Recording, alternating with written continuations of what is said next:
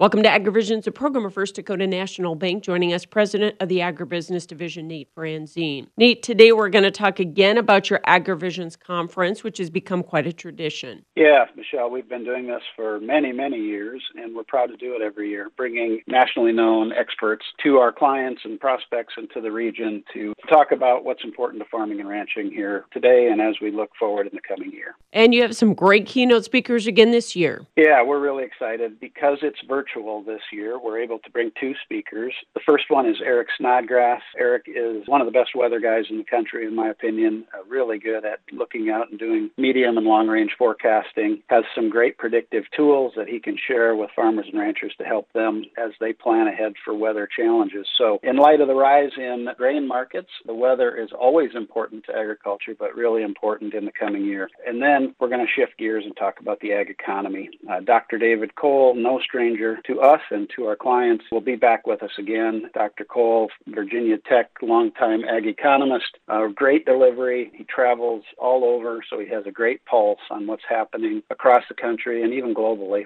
uh, as it relates to what lies ahead for agriculture. So we're excited to have him with his dynamic delivery, talking to us about some outlook, uh, what to expect from the economy, and how that's going to impact us on the farm. And since this is virtual, how do folks get registered? Yes, we really want folks tuning in to this virtual conference. And the way to get registered is to go to First Dakota's website, firstdakota.com, click on the agriculture button, and you'll see right there another link to register for AgriVisions 2021. You just have to fill out a few pieces of information. Really important to put your email in, though, this year because that's how we're going to send out the Zoom link so that you can join the meeting on Tuesday, January 26th. That begins at noon, and we should be over about 2.30. Two speakers with some questions question and answer afterwards. And that's Nate Franzen with today's AgriVisions.